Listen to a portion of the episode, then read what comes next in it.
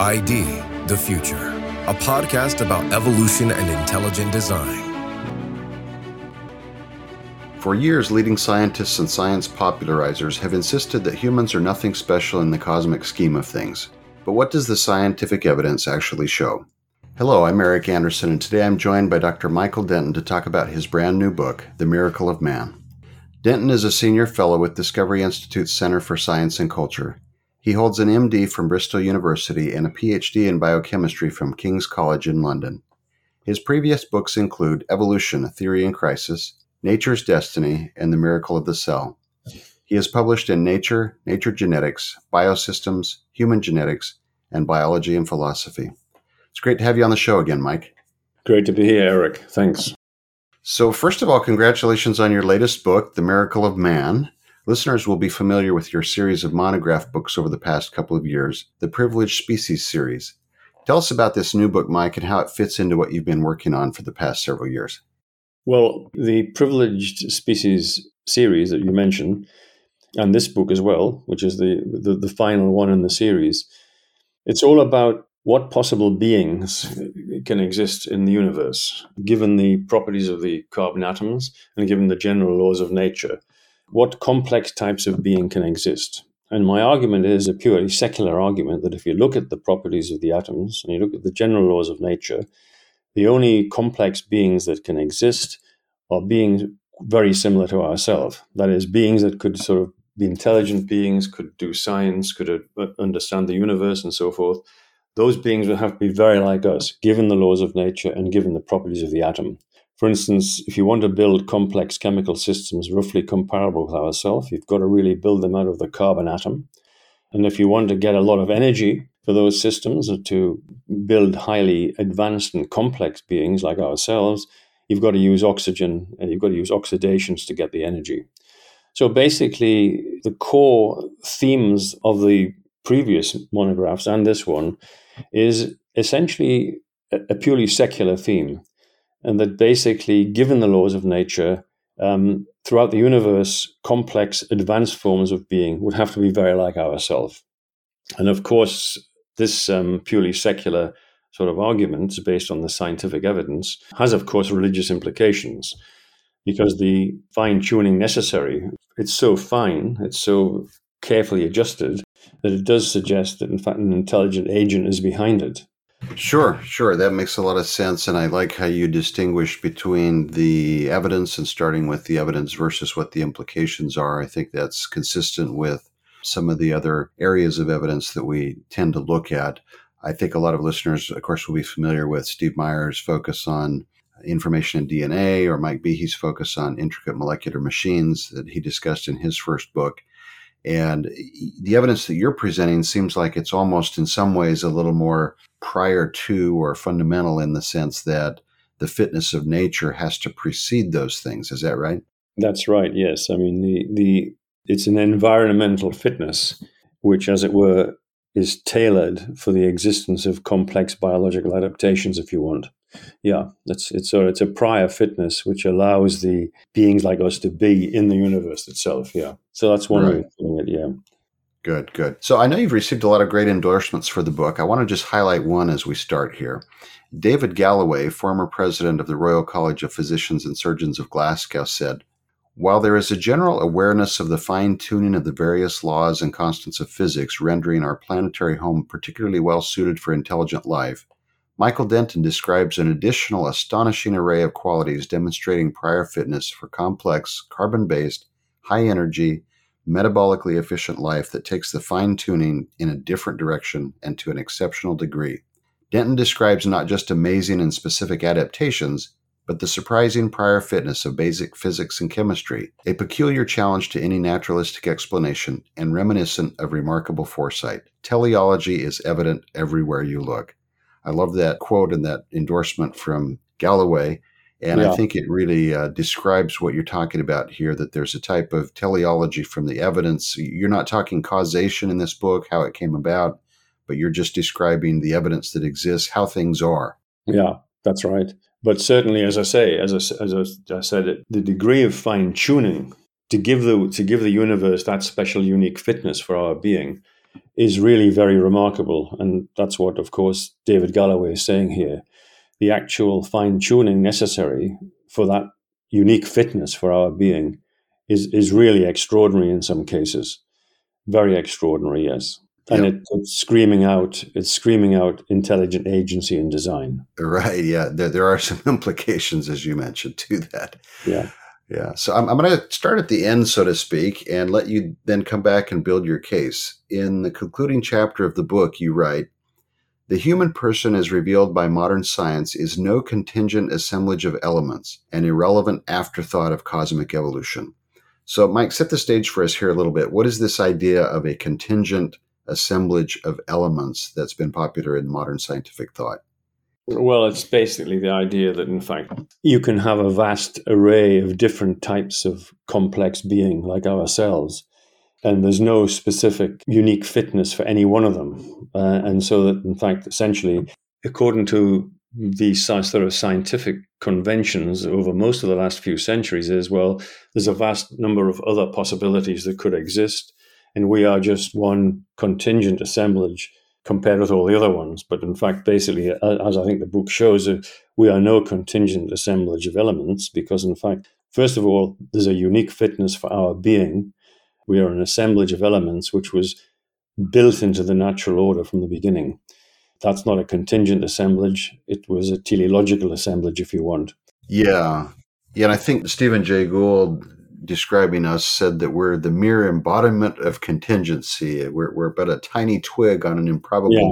branch yeah. of a contingent limb of a fortunate tree. so he kind of he's kind of underscored the at least the evolutionary, the traditional Darwinian evolutionary perspective that yeah, I mean, you know, chance, chance, and necessity. We're just here because of a contingent uh, accident, and, really and of course, basically, what the evidence that I'm looking at in the book shows that, in fact, there is essentially a sort of a, long before we came, there was a primal blueprint, um, which sort of specified the environmental conditions precisely necessary for our being. So when you when you when you find a as it were a blueprint in nature long before the appearance of something, mm-hmm. that means it's not contingent. There's nothing contingent. Right. Yeah, no, I like that. I like the way you described that, where you've got a blueprint before the actual instantiation yeah. of what's coming about. Yeah. That's great. That's right. Yeah. So you go on in, in your conclusion there to argue that humans are not, in fact, just a contingent assemblage of elements or, or an irrelevant afterthought of cosmic evolution, but you go on to state Rather, our destiny was inscribed in the light of stars and the properties of atoms since the beginning. Now we know that all nature sings the song of man. Our seeming exile from nature is over. We now know what the medieval scholars only believed that the underlying rationality of nature is indeed manifest in human flesh. And I'd like to delve into the scientific evidence, of course, in a little more detail. But before we do that, tell us about this medieval idea that nature was somehow set up or manifest uh, for humans or manifest in humans? What was this medieval concept that existed? Well, the, I mean, the medieval concept in, in the Christian West, of course, came basically from the idea that you know man is in the image of God, and that the the whole creation was focused on the on the great drama of redemption. Basically, man was an absolutely critical and central part of the whole creation itself. And that's, I think, what the medieval scholars believed and they actually believed in it, and it's really rather remarkable. They believed that there was correspondences between human biology and the cosmos. it's it's quite extraordinary, and uh, there were, of course, in those days also astrological correspondences, yeah. um, and so forth. And so that the various things that were going on on the Earth and in human biology reflected the stars. You know, for instance, mm. everybody believed in astrology and they thought that the destiny of people was written in the stars and things like this. So there was a fantastically sort of um, intimate connection between mankind and human biology and human destiny and the cosmos, right? And as I say, that that that, that really came not from any, any scientific evidence at all. they, they, they were brilliant philosophers and logicians, but they didn't have any scientific knowledge. And so that, that idea that man was uh, of great significance in the cosmic order was coming from scripture. Mm-hmm. And what's amazing is what they intuited from the scriptural um, evidence has been validated by modern science. And that's one that's one of the messages of the book, really. The centrality of man that was presumed by them from their reading of scripture uh, has now been sort of validated by modern science. Yeah, um, not not not the astrology or the or the or the correspondence between biology and the stars. Uh, you don't mean that, but you mean in terms yeah. of this the That's centrality right. of the human. Yeah, in other, in other words, our, our, our destiny it was written in the laws of nature. no, astrology has not been validated. Yeah, but, yeah. but it's amazing. Of course, there's a, you can, there's still astrology in most papers in the Western world anyway. I haven't read, you know, you can you can you can check the star. You know, your, you know. Uh, yeah, there you go. Exactly from the stars. Yeah, but yeah. but certainly, but the. The, the core idea of, of, of, the, of the medieval sort of uh, Christian cosmology, man is central and, and very significant and reflects in his being the greater cosmos, the greater macrocosm around him, has been, I think, entirely validated by modern science. Yeah, which is how, very, how this... very remarkable. Very remarkable. I mean, it's uh, right. Uh, yeah. yeah. Yeah. So, so how did this idea of the centrality of human beings in in the great uh, cosmic scheme of things, how did this idea start to fall out of favor? Well, first of all, the medievalists were wrong about one thing. They thought the Earth was the center of the of the universe in a spatial sense. Everything revolved around the Earth. I mean, obviously, if you look up in the sky, the sun goes around the Earth, mm-hmm. so everything revolved around the Earth the whole universe revolved around the Earth. And then Copernicus came along, and subsequent discoveries, of course, showed that, well, the Earth is certainly not in the center of things. It's just one of a vast, well, now we know it seems it's, it's one of a 10 to the 22 planets, probably, in the, in the observable universe. So from Copernicus on, the, the, the spatial centrality of the Earth basically was was shown to be completely completely false. So that that particular sort of what the medieval people would take as evidence of our centrality, that, that had to go after Copernicus. But then, as you look at the development of science subsequent to Copernicus, the development of physics and chemistry, right until the beginnings of organic chemistry in the 19th century, there was nothing in the scientific um, discoveries over those centuries which did anything to validate the medieval position. So it was sort of downhill from Copernicus on, and I would argue until uh, the discoveries of chemistry in the in the 19th century, which started to point to something significant, that the carbon atom had special properties, um, which were exactly what you need for building complex chemical systems. And then from then, we found out the significance of carbon dioxide. We learned about human respiration and so forth like that. And we found more and more instances where nature seems to be arranged for beings of our biology. But from yeah, Copernicus right away down to Darwin, really, um, mm-hmm. everything downhill. I mean, there was no evidence that we occupied anything like a special position in the universe or that human biology was anything special. There could have been a vast array of alternative types of being. Now we know there's not a vast array. There's probably almost certainly only one type of being, and that is a carbon based form of life um, very like ourselves. Yeah. And talk about the biology a little bit. I think you also mentioned at the time of near the time of Copernicus, Andreas Vesalius, who was an uh, anatomist yeah. from Italy. Yeah, well, of course, um, if you look at the the first depictions, accurate depictions of human anatomy in the medical texts, like the famous yeah, Andreas Vesalius's Fabrica, um, and then you look at the pictures of the, of the stars there's the beautiful circular in, in Copernicus, there's the circular orbits of the planets going around the sun. And then there's this extraordinary sort of pictures of, of the human circulatory system and respiratory system in De Fabrica and the other early medical texts and um, post Renaissance medical texts. And there's no connection. No, the, the assumption of astrology, the assumption of the medieval cosmologists and so forth, medieval Christians, there's no connection between biology and cosmology. And you can see it, it's dramatically, that connection is dramatically absent. When you look at Copernicus's De Revolutionibus and you look at Fabrica, there's no connection between biology and physics, between, between human biology and the cosmos.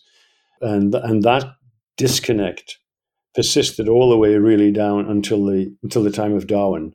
ironically, when Darwin was doing Origin of Species, the first discoveries were coming to light, which were going to um, question the sort of the sort of the contingent paradigm. Yeah, but that that wouldn't take hold until well, it's still not taking hold. We're trying to make it take hold, but Yeah, but, right. but Dar- Darwin's contingency matters. Uh, contingency is everything. View really came, you know, full full strength there for well, Yeah, century, that century would and be a half, right?